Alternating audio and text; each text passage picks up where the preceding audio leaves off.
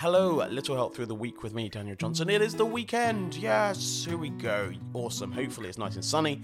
Everyone's enjoying it. Everyone's outside. You're just brushing your teeth while listening to this, or lounging in bed, trying to make your other half go, hey, well, listen to this. Friends and family and stuff. Are you feeling vulnerable? How vulnerable would you feel right now out of 1 to 10? 10 being very vulnerable, and 1 being not very vulnerable right now maybe ask some people around you. you might be surprised. Uh, we've got quite a few numbers for you for this week, talking about how vulnerable you are from the scale of 1 to 10. How's it looked? Has it fluctuated? Has it stayed the same? Has it been extreme? Feeling very vulnerable this whole week? Or actually not at all?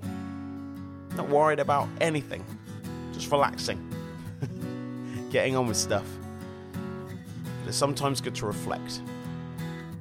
There might be some things that you need to kind of look at.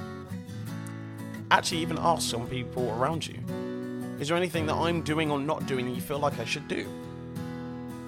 You know, they might just say, I want to see you more. I want, I want more contact with you. And, you know, I've missed the old times that we used to hang out or whatever, anything, anything like that.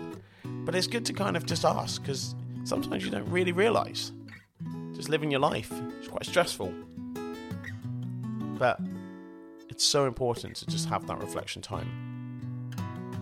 And now you've just got some numbers written down somewhere. What do they mean to you? You're in a good place, tough place, or just in the middle? Anyway, enjoy your weekend. We'll be back next week with a new subject, but you can come back and listen to this whenever you like. Bye bye.